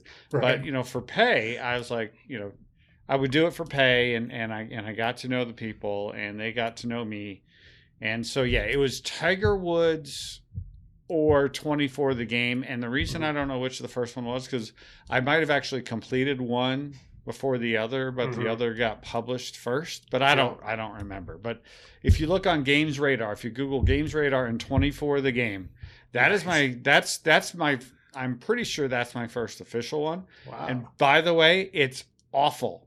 It It's because I can I can tell you a funny story here real quick. By the way, not the game. I'm talking about the review. The review Oh, the is review? Okay. absolutely horrible. My So- review of the game. The game is perfectly fine. The game's My okay. review, like when I read the words that I wrote, I am horrified. Oh horrified. yeah, that's. But you know what though? I'll never. I don't think. I don't think there's enough in the world to get me to go back and listen to like episode one through ten of this show. You know, Yeah. uh, just because you learn so much just by doing it, right? And but um, twenty four the game. Um, you're you're much nicer to it than I am. I think it's it's fine. It's just not a standout, right? But it. Uh, I was such a super fan of the show. I actually bought a PlayStation 2 just to play that game and then Well, that makes it. sense. That show Yeah. at the time, that show was intense and It was. consuming. Absolutely, I binge watched that show before binge watching was a thing because I got the review assignment. Mm-hmm. I had not watched 24. I had not Okay. watched it, and so uh, funny story for no reason whatsoever. I went to the local blockbuster when I got the assignment because you know they rented the whole Yep. DVD sets of stuff, and they didn't have season one; they had season two. And I went up to the guy at the counter. I was like, "Hey, uh, I got I have to review this game. I don't know the story. I see you're out season one, but you have season two. If I watch season two, you know, will will will I? Is it? Can I do that?" Mhm. And he's like, "Well, I can tell you one thing, one sentence that'll, you know, that's the whole first year, right?" Yeah. And and I said, "Oh, okay, right, spoil it," and he did, and I forget it was something to do with the wife, Yes. right? And so then I watched season two and watched the whole thing over like two or three day weekend. And then what's interesting is uh, the game was actually taking place either between season two and three or three and four. So it was actually worked out fine. I knew who all the characters were and I was Mhm. like totally caught up. And it was actually, I think that's why I looked at it fondly because because I had to review that game and I'm doing like nine minutes on a on a 15, 20 year old video game, which is ridiculous. Because because I had to do that game, I became a fan of the 24 Yeah. franchise. Did you That's ever awesome. go back and rewatch season one? No, I never have. I never have. Okay. Well, you got the whole season from what you were told. So trust me, you're you're good. Um, so since you started at Out of the Park uh, Development, what tell me kind of some of the lessons you've learned. Like, Oh, what have you sort of picked up there? What are some of the big ones? So if you had to say like the three biggest things Oh my gosh. that that you've picked up, um, what would you say those are? Well, first of all, again, I'm only there six, seven months. So the learning Right. process has just begun. Now, granted, I was running their marketing organization for five years before that, but still, Mhm. there's a very, very, very big difference between doing marketing consulting and doing what I'm doing now. Um, Right. And by the way, it's all fantastic. Mhm. It's all, all of it. The whole thing is fantastic. It's fantastic. Um, it's by far the best job I've ever had. It's the best job I've ever had because of the people. Uh, the company is run by Markus Heinsohn, and uh, he's the CEO, and Andreas Raht, who is the CFO. They are two of the best people I've ever met in my life.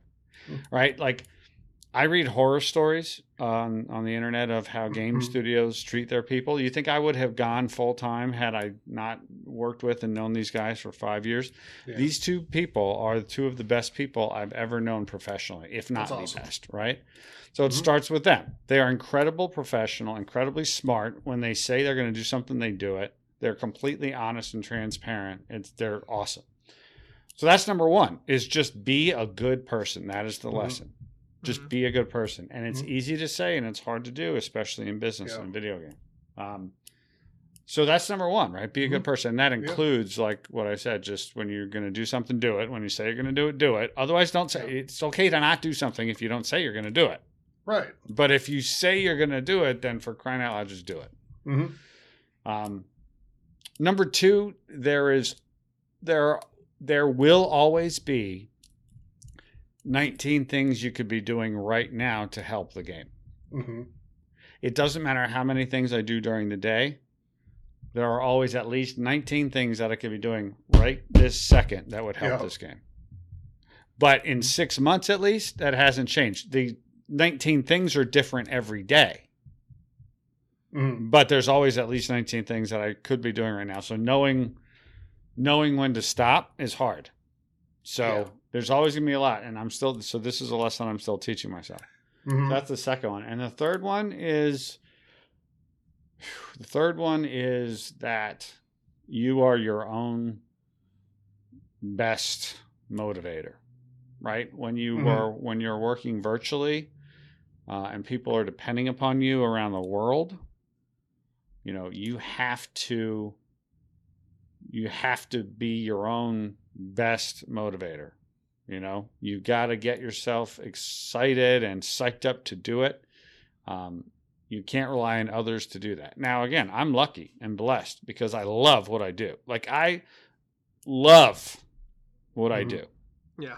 so doesn't mean it's easy but it's very easy to be motivated for me to get motivated. Hmm Awesome. Right? It's hard. A lot of it's really hard. A lot of it's a lot harder than I thought. That would be lesson number Yeah. four. So there's the bonus lesson. right. This is a lot right. harder than I thought. All right. A lot, a lot harder than I thought.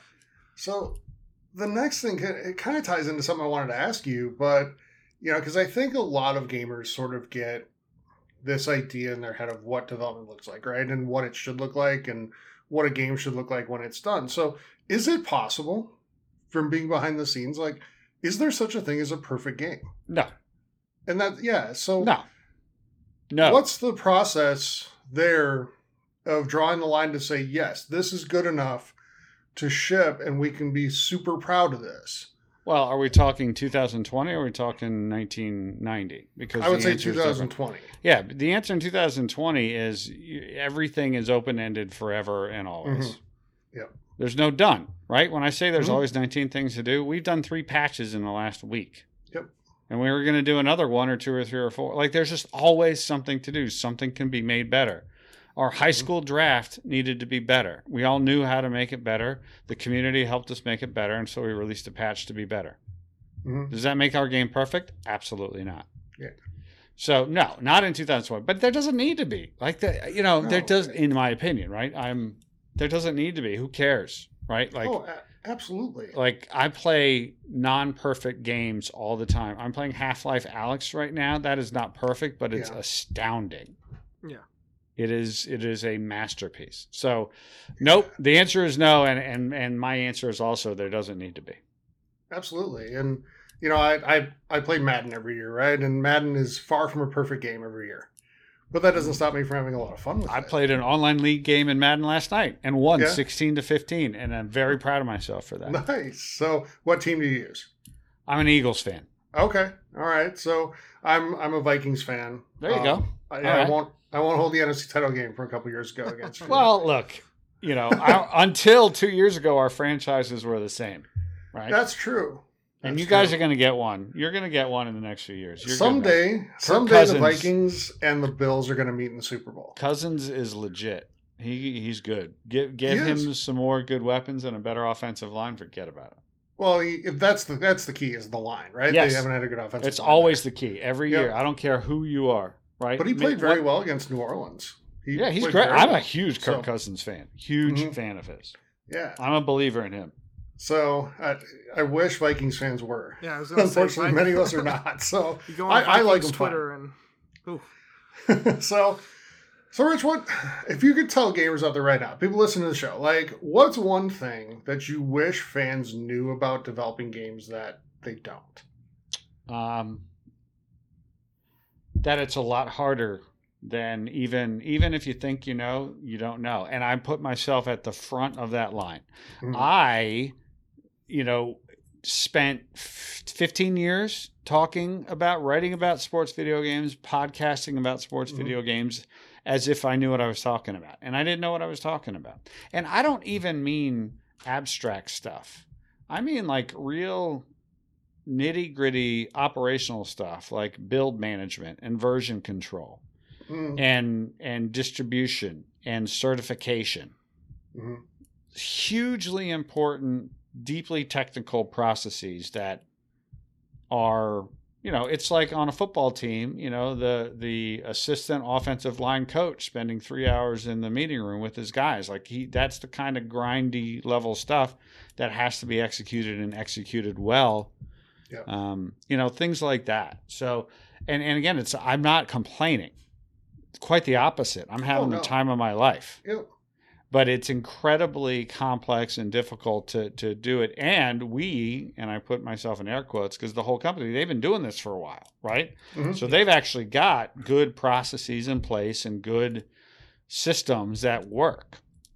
So it's not like they needed me to to to make that happen. You know i bring a lot Right. of software development um I have a lot of history in that, so like instead of me saying, "Hey, well, let's do it like this," I've just been I've, like, I recognized and been able to sort of get into that part of the flow, which isn't something, you know, it's another thing about being in a small company. Everybody has to sort of do multiple things. So I, I've Mhm. done a whole bunch of stuff, especially more recently, that I haven't ever done before. Uh, a little technical, not a lot, but a little bit. Mhm. And you know, I used to program back in the day, and I was a PL SQL programmer 20 years ago. So like, I know my way around a a couple of places, but I'm not what you would call a traditional developer. So that that's there's just so much, um, so much foundational level things that have to be done and done well to make the whole thing come together. And it's incredibly complex and difficult. Mhm. And it's been very eye opening, very eye opening to me Yeah. And, I, I and feel and like much the- more by the way much more sympathetic towards every other video game ever Right. made right Yeah. like that's why i feel terrible bashing 24 the game those Mhm. guys probably killed themselves to Oh, put that game together you know what i mean Hey, but regardless of what I said about it, I finished it and I Me bought too. PlayStation 2 just for it. You know, so I Yeah. can't say that about any other game that was Yep. on there. i hear Um, you man i hear you So uh, I feel like the out of the park baseball community is is really positive though and super passionate. And I, I think for a game as detailed and as stats driven, like you have to have a true passion for baseball to really be into it. And I think that's one of the cool things about your community is just that that sort of um, it, it's not like some other gaming communities that you see. And I, I think that's an awesome thing. So you were a fan of the game uh, before you started working there you know, what are some of your favorite memories from out of the park baseball just over the years prior to you um, becoming part of the team? You know, that's a that's a that's a great question because at the time when I really got introduced to out of the park baseball, I was not able to spend any time with it. Um, I I had recently we had had our first child, Mhm. so you're talking about a person who is working full time at one gig, um, working another 25 hours a week on the side with a wife and a child. So I didn't even Mhm. get to play. And when I see get to play, I mean really get to play out of the park baseball until I started consulting with him. I I recognized right away, and he didn't have to be a genius, right? It was PC Game of the Year for crying out loud. I recognized yeah. as soon as Yeah. I discovered it that that it was an amazing opportunity, Mhm. and um, that that's what stuck struck stuck out to me. Right, was Mhm. like once I even grasped the depths of what it really was, Yep. and then the opportunity, you know, being unique, right? Being unique can be Before you drive the all new Nissan Rogue, you gotta ask yourself, how rogue are you gonna go? We talking be one with nature in the desert rogue? Go snowshoeing in Alaska Rogue? Or take the long way home just because kind of rogue? Just a question, but with five available drive modes, you're sure to find the answer. Go rogue in the all-new, fiercely reimagined 2021 Nissan Rogue, now with the most standard safety features in its class. See owner's manual for important safety information. Auto Pacific segmentation. 2021 Nissan Rogue versus latest in market competitors. Base models compared. Before you drive the all new Nissan Rogue, you gotta ask yourself, how rogue are you gonna go? We talking be one with nature in the desert rogue? Go snowshoeing in Alaska Rogue? Or take the long way home just because kind of rogue? Just a question, but with five available drive modes, you're sure to find the answer. Go rogue in the all new, fiercely reimagined 2021 Nissan Rogue, now with the most standard safety features in its class. See Owner's Manual for important safety information. Auto Pacific segmentation 2021 Nissan Rogue versus latest in market competitors. Base models compared. a defining opportunity and i thought this was exactly that um, and because when i was a little kid i had had such a massive impact put on me by a couple of apple IIe text simulation games one of them was called MicroLeague Baseball that i Mhm. became obsessed with as a little kid Mhm. and so like to me dis- discovering out of the park baseball was like oh here's a modern day version of MicroLeague Baseball which is Yeah. exactly what it is times 10000 Right. Yeah. Yeah. so, So- that that was my memory. Is that I'll I'll tell you this. I you know, and this is as high a praise as I think I can give um for the for the series. Rich, I, I have a Steam account for one game. Like I I'm a console gamer through and through. I play one Sure. game on PC. Well? I hope it's. and- I and would that- assume it's out of the park because, like, It- if you it went and said if you It- said Doom, yep. I'd be like, okay, what? what no, no, it's out of the park. I mean, that's game I play. So I love just diving in. I'm a I love the stats piece of baseball. Oh yeah, right? and yeah. it's it's so unique compared to other sports in that way and the history of it and all that stuff and i just i love doing it and i know um you know we're going to dive into some questions about the game but yeah i just i love that piece of it so uh steven take it away Yeah, you talk about it being like times 10 that micro sim game you've been playing a while ago. Yeah. Like how would you say out of the park uh, baseball fits in to the like video game genre or the baseball genre alongside games like MLB The Show, Super Mega Baseball, RBI, etc. I think it fits beautifully, and I don't say that as a marketing guy. I just say it as a as a video game person because I'm a huge console gamer. I I play my Xbox and my PlayStation every day.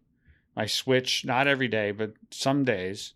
Uh, I'm I'm playing VR, right? So like I'm I'm a consumer. So just from a consumer side, I think it fits beautifully because it does something that nobody else does Yeah.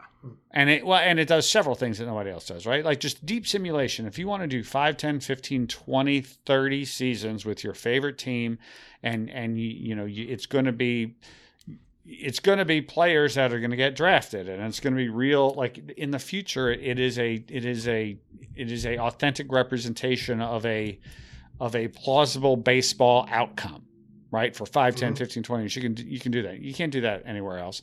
Yeah. and then you can go back in history and you can do these amazing um, what if scenarios, both in season form as well as in just building a custom March Madness type bracket tournament or replaying World Series or creating your own custom leagues. Like, there's just, and by the way, no one else needs to do it. Like, the, the show doesn't need to do that because the show's gameplay is so good Yeah. that that's what it does fantastically right that's what i love about it is that we're doing the same thing two completely different ways for the same large audience with segments inside it Yeah. i think if it's like if we were just another um, stick skills baseball video game Mm. there's be no point because Right. the mlb the show is is wonderful at that Yeah, they are. Um, so what's it like developing the ratings for those players? Because your your rating system is so in depth. Um, you guys things like you know your contact power, but then you know the defensive side of things, and it's using that like twenty eighty scale. Um, so what's it like developing that? that's another one of those areas that's just like it's so deep and complex and we have so many different sources of information so you know getting that information distilling it accurately depicting it is incredibly complex and uh, it is not something that i spend much of my time involved in because again i talk about there's a lot of systems in place already that Mhm. like i don't need to walk into and be like hey what's going on in here guys i'm like yeah just Yeah. carry on right so right um that that i mean but i mean i'm obviously i'm aware of a lot of the the process and things like that and mm-hmm. again it's just it's complex and there's a lot of people right you know it's not just us internally we also have some external sources and licensed uh, properties and things like that so mm-hmm. Sure. you know, it's it's complex and, and it's constant. It never stops. Right. It never ever stops. Even if baseball is not happening, it does not stop Yeah. Yeah. because you're always evaluating things. Yeah, so you mentioned like creating like that March Madness style tournament. So like when I play out of the park, I like playing the current season as my favorite team, the Angels. Yep, sure. And I don't, and I don't like playing as like the manager. I don't like the day to day stuff. I just like making the trades, the Yeah, free man. agent signing, drafting, all that fun stuff. What do you like to play when you play out of the park? I like Or to what do you play like- with other people. I'm doing right now two live streams with two two different people. One I'm doing with Gus Ramsey, who's awesome, and we are actually mm-hmm. doing the Mets, right? So he's just started 2020, although we made Syndergaard healthy. Well, we didn't make him healthy. We just didn't make him injured, right? Right. So we're just doing the Mets, and he and I get together every Friday night, 10 p.m. Twitch.tv slash OOTP Developments, and um, and we're we're GMing and managing, but we're managing a game, a series, and sometimes we'll skip a series and we'll just sim the games in the series, but we skim it, sim it day by day, like in case something extraordinary happens, or we you know we just like to check the box scores day by day and stuff like that. Right. for sure. Um, and the other one I'm doing is called the Big Rich Machine on Tuesday nights at twitch.tv slash OOTP developments. All this stuff is on our YouTube channel too, where we're doing really sort of, you know, pretty radical rebuilding of the Cincinnati Reds. What we did was we actually started it in Out of the Park 20, last year's game.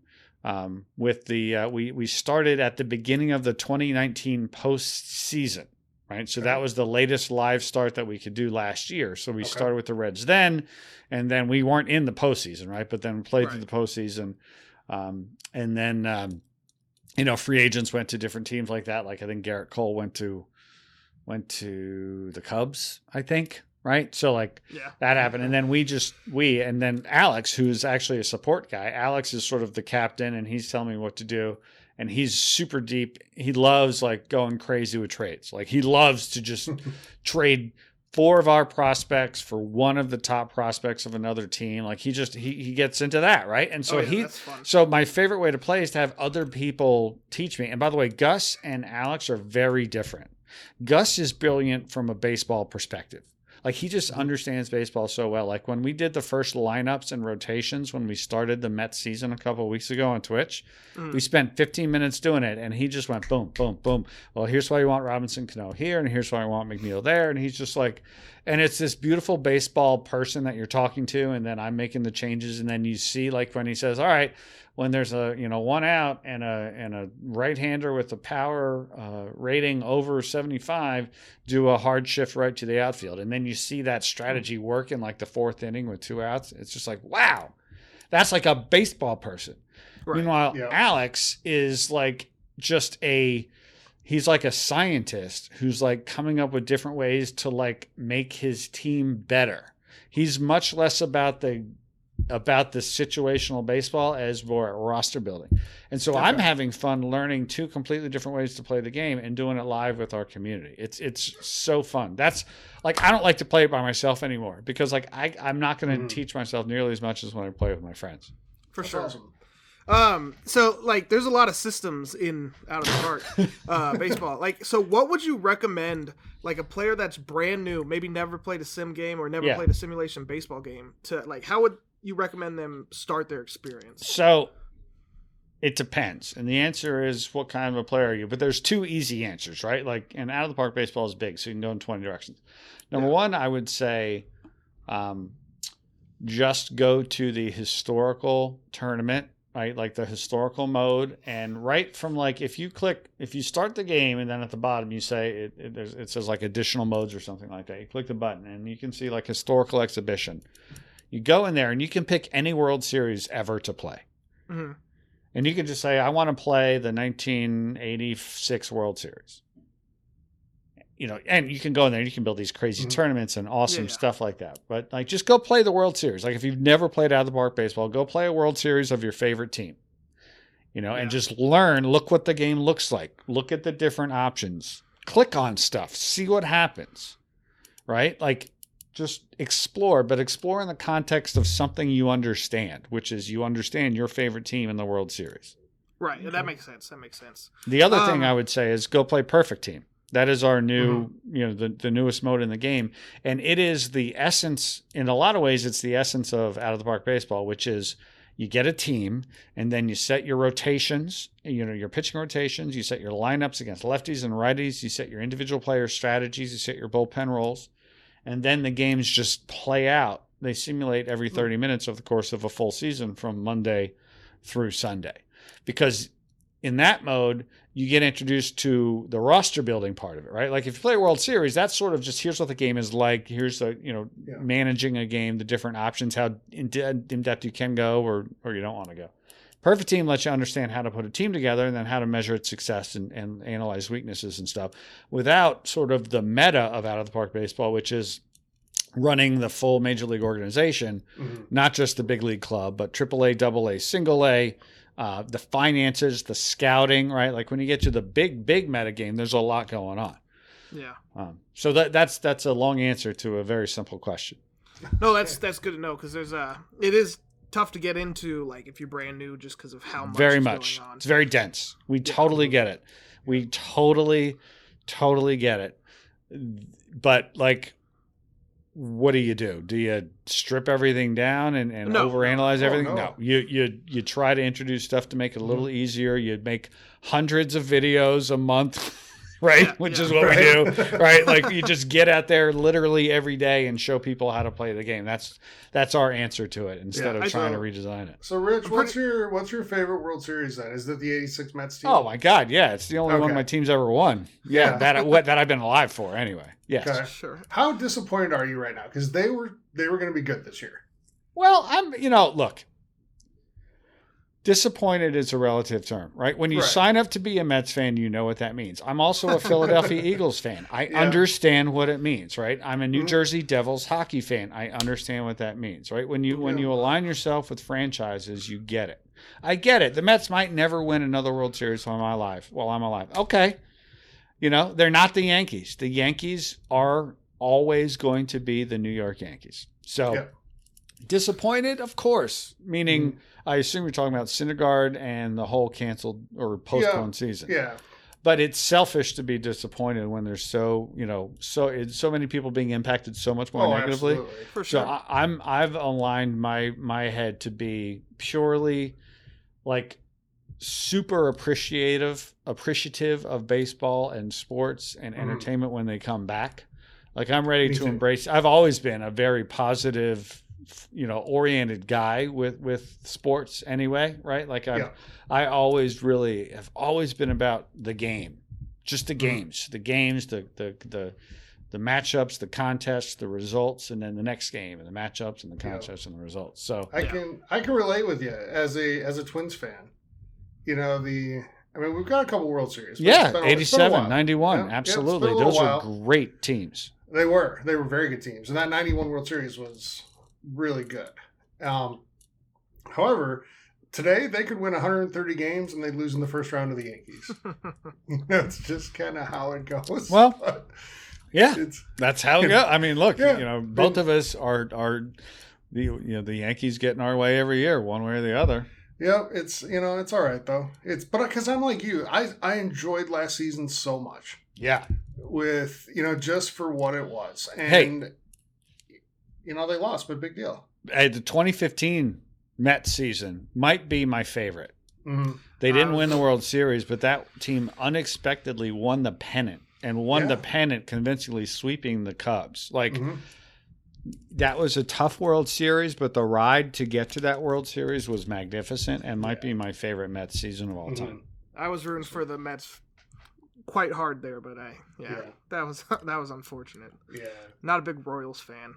so So besides out of the park, um, what are some of your other favorite sports games, and what's your favorite sports game of all time? I don't even know like what my favorite because it it changes, right? Like Mhm. you know, right now, like I'll tell you what I'm playing right now. I'm playing MLB The Show March to October. That's the only mode I play in the show because it is literally you. You want to talk about perfect? I'll tell you what is perfect is road. To, uh, not sorry, is March to October in MLB The Show. It's perfect for me. It's literally what I want from the show. The right amount of everything. The right length, the right gameplay, the right level of excitement, the right level of impact, the right level of okay, well if I do well it's good, but if I do poorly it's not the end of the world, but if I do poorly like four times in a row, it might Yeah. be like so I'm playing that. I'm playing Pro Evolution Soccer, which is called like eFootball 2020, I think now. They they've changed the name a little bit, but it's you know it's it's it's the non FIFA game, and I like FIFA by the way. But I've just been absorbed by. I, I started an Italian league um, career with Juventus, and I've been absolutely just captivated by that because you know the the issue has always been with Pro Evo, right? Like it's not super licensed, and so it doesn't have the the FIFA authentic experience, which is all correct. And I like FIFA, but you know I don't know anything about Italian league soccer, like nothing, literally nothing. I mm-hmm. know there's Juventus and there's Roma and there's like two other clubs. I don't know, so like it's mm-hmm. okay that it's not necessarily. And I know there's some of the clubs are are legit and licensed. I Mhm. just don't know if they all are, but it doesn't matter because the game is so good, It plays beautifully. Yeah, for sure. So, um, you know that that's sort of what I'm my favorite games right now. But I, I mean, I mean, I love. I'm not trying to not answer the question. I love all of the games. I've, but I'm on record. Like it, I'm not saying something I've never said before. I say it all the time on press row. I love all these sports games right now. Yeah. They're all really good. Yeah. They're all of them. NBA That- 2K that is, is stupidly good. It's Yep. so good. It's amazing. It is, and even NHL last year. NHL is fine. I don't have the good. time to play NHL, but Yeah. what I played is great. Yep, it was. I you know I wasn't that high in it because we've had a couple downish years for NHL. It's still fun, but you know, last year's was really good. Yeah, I mean, look, I've really always liked NHL. It's hard. That game is the, the the hardest thing with NHL, from my my opinion. Like I've always struggled with um, bringing out different player attributes on the ice. Like in basketball, Yep. you you know you you know there's a big difference when you're playing with LeBron or with Mhm. uh, you know I don't know just any random. You know, LeBron is very different than Steph Curry Mhm. and very different than Kevin Durant. But in NHL, like it's so hard to distinguish individual player skills to translate that to to on ice action. Like it's always been sort of my not always, but for the last five ten years, like I don't know how I would overcome that. That's sort of like it doesn't matter what team I play with with in, in NHL. It kind of all feels the same. It's not Yeah. NHL's fault. It's it's it's a me thing. Yeah, but no, that's a good call though, because I feel that too now that you say it, and I think NHL is one of those games where speed kills more than anything. You know, Mhm. if you have the speed to, to get around and, and put the defense out of position, then you can do a lot of things. And so, yeah. But Uh, I don't play it good enough call. to know that either. Like that that's Right. the thing. I I, I, don't, I haven't played NHL nearly enough to make Yeah. any critical commentary of it whatsoever. So, how about non-sports games? I know you said you were playing Half Half Life. Yeah, I I, play, I dabble in all sorts of stuff. Like I, I I like stuff that's not I that's I don't what I don't generally like are you know the big AAA explosion games. Like I don't generally do Mhm. that. But on the other hand, what am I playing right now? Like um, I'm trying to think. What am I playing? I'm playing Half-Life Alyx. Mhm. Like Portal Two, Portal and Portal Two are like my favorite all time Mm, games. Okay. Oh yeah, Right. they're amazing. So I'm not a big Half Life guy, but Half Life and Portals take place in the same universe. So there's some Yeah. cool crossover stuff. You know, I don't like horror games and stuff, and and Half-Life Alyx in the two hours I played is sort of turning into a horror game. Yeah. Um, but I'm still enjoying it. Um, Mhm. I'm dabbling in Doom, which again I don't. Okay. I, I don't. I, I kind of I'm I'm cool with shooting monsters. I don't really like killing people games, but killing Mm-hmm. Okay. monster games, I guess I'm okay with. Like, not that I'm not okay with them. You know what I mean? Like, there's Right, things you sure. enjoy and things you don't. So like Doom. Doom, I, I don't buy a lot of games because I have all the services, but I, I, I Mhm. bought Doom. I'm just like, you know what? I'm gonna, and I'm not even a Doom fan. Like, I can't tell you the last time I played a Mhm. Doom game. It's been 20 years. It's just really good at what it's trying to do, and it's what it's trying to do is be just crazy, chaotic mayhem. And so, um, people I know and respect were saying it was really good, so I went and got that. Um, and it's good, and I play it for a few hours. There, there's a couple other things I'm trying to think. I, I've talked about them so much, I can't believe I'm drawing a blank on them. But th- those are the those are the games that I'm playing right now. Yeah. Those are those are the two big ones, other than the sports games, which you know occupy. You know, I only get four or five hours a week to play games, and I'm Yeah. already playing two or three hours of sports games. So there's Mhm. not there's not that much these days, other than that. Right. Yeah. Okay. Cool. So there's some new consoles coming this year, and you're a console gamer too. So what's got you excited about the the Series X and the PlayStation Five? Well, if we assume that they're coming out on time, which I do not, Yeah. Uh, yeah. That's I up in the air right? now. But let's Yep. just let's just let's take the date, right? Let's just take the date out of it. They're going to come Mhm. out at some point. It's just a Yep. matter when, right? What has me excited is everything, because I love new consoles. Gimme, gimme, gimme. I'll Right. take them, right? as long as I have the purchasing power, I'll get them as soon as Mhm. I can. Because when I was a kid, I couldn't get anything, Mm. nothing. Okay. Right? We didn't have the money for video games. Video games are Mhm. very expensive, very expensive pursuit. They Mhm. always have been, and I kind of think they Yeah. always will be. Quality video Probably. games, anyway, right? Yes. So they're going to be expensive. I don't. I'm not a um, a specs guy. You know, I'm not counting teraflops or RAM. I literally couldn't tell you what any of that means, and all my friends on all the podcasts all make fun of me for that. I don't care. Like I'm not trying to be whatever. Like it doesn't matter to me. Like I've never been a, oh well, I've got a this gigahertz CPU, therefore I can produce 1.7, you know, flippity doos more than you. Like I don't. doesn't matter, right? Mhm. But I do like having really cool, powerful tech. Like I Yeah. like that. I like knowing Mhm. that what I have is good. So I'm just excited for new consoles. You know, I'm excited for the new generation. It's it's all new. Yeah. It's all services, it's all cloud, it's all streaming, it's all new. And as somebody who is not in the console business but is in the is in the uh, video game business, fascinated to see what works and fascinated to see what doesn't work out of the gate. Yeah. Oh, very cool.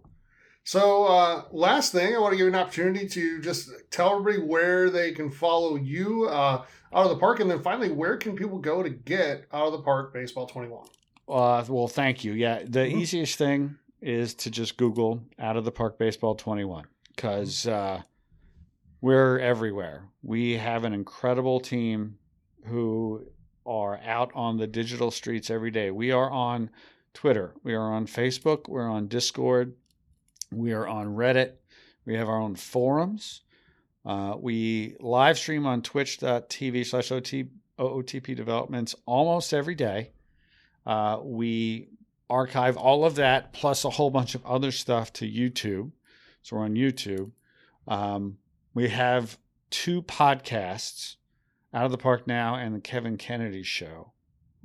That's eight different platforms on, Yeah. I can name just off the top of my head. So Google Out of the Park Baseball 21. You'll find whatever you need. If you want to get it, we're on Steam, or you can get it direct from us at ootpdevelopments.com. Um, that's easy. Um, so yeah, it's you have to be everywhere if you want to be successful Oh, yeah. making video games. So we're just everywhere, and and we're not Awesome. everywhere spamming everything. Oh, Instagram. There's nine, There so we're also on Instagram. Um, but you know, we what we what we put out there, we put out there on each platform for a purpose, right? So we make, Yeah. You know, we do live streams, we interact with our community, which is fantastic, and and we put those on YouTube. You know, we we put do Facebook posts all the time, sort of letting people know what's going on and you know what updates to the game or you know what shows we're doing that day. So we have fun, you know. Not only we're making video games, we're now a content factory too, because that's what you have to be. Mhm. You got to be Yep. your own. You have to you have to be your own media company if you're making video games, because nobody else is going to do it for you anymore. Yep. So you might as well do that too. Make games Alright. and be a media company. Absolutely. So uh, I can tell everybody out there, and if you're a sports video game fan, if you're a fan of baseball, um, go get Out of the Park Baseball 21. It is awesome. It's super good.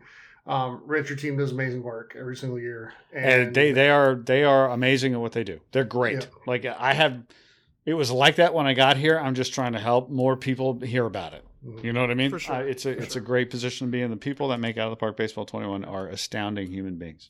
Yeah, sports can be a great escape for everybody, and and just going and playing, starting with the '87 Twins, like I did, you know, this week, was a really nice escape for a little bit, and uh, and that's awesome. So, you know, uh, kudos to your team again. Uh, great work, and thank you for coming on the show.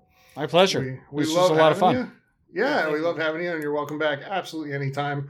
Uh, Rich Grisham, the COO and Chief Marketing Officer of Out of the Park Developments. Thank you so much for joining us. Thank you, fellas. All right, so uh, thanks again to Rich Grisham for coming on the show. Really appreciate that, and uh, yeah, some good insight there, Steven. Yeah, So fun interview too. I like. It was. It was good. And Rich, super nice guy. And uh, check him out on on the Press Row podcast. I also do a podcast for Out of the Park. And uh, as he said in the interview, they stream a couple different times a week. So check that out. Support them. And the best way to support is to, to buy Out of the Park Baseball 21. Uh, trust me, you won't regret it if you're a baseball fan or a fan of sports games. So, all right, guys, that uh, I think pretty much brings us to uh, the finish line for episode 207. Yep. Um, there was a new game that came out this week uh, that I don't think any of us are going to play. Well, I'll play eventually, but I don't have What's that? Final Fantasy VII. Yeah. Is I anyone mean, getting You it? know, I figured I'm you're gonna not get it, away. Steven. I'm, I'm, in Persona not. 5. I can't handle If I buy a new JRPG, I'm not going to finish, and I want to finish Persona. Steven, I'll tell you what, if you get it on Xbox when it comes to there, then I'll try it. I will buy it on Xbox. Probably day one, unless something comes out. I don't know. I don't think it's coming for a year. That's fine. I'll wait. Yeah, I, I want to get Doom 2 and play that, and I still haven't gotten around to that. Yeah. and- and Animal Crossing. Still want to play Animal Crossing. Yeah. I, I'm actually not, I, I can't say I'm opposed to playing it. It looks I want, fun. I want to know your turnip prices. Oh, it's Yeah. garbage. My turnip prices went up this week, but you know we can talk about that off there. Um, yeah, that's gonna do it for 207. Yeah. Thanks, Um, everybody, for coming out. Yeah, thank you. Yes, thank you. so, well, uh, we'll be back next week with 208. Until then, everybody, have a great week. Stay safe. Be good to each other. We'll talk to you soon. Play some games. Bye. Take care, everyone.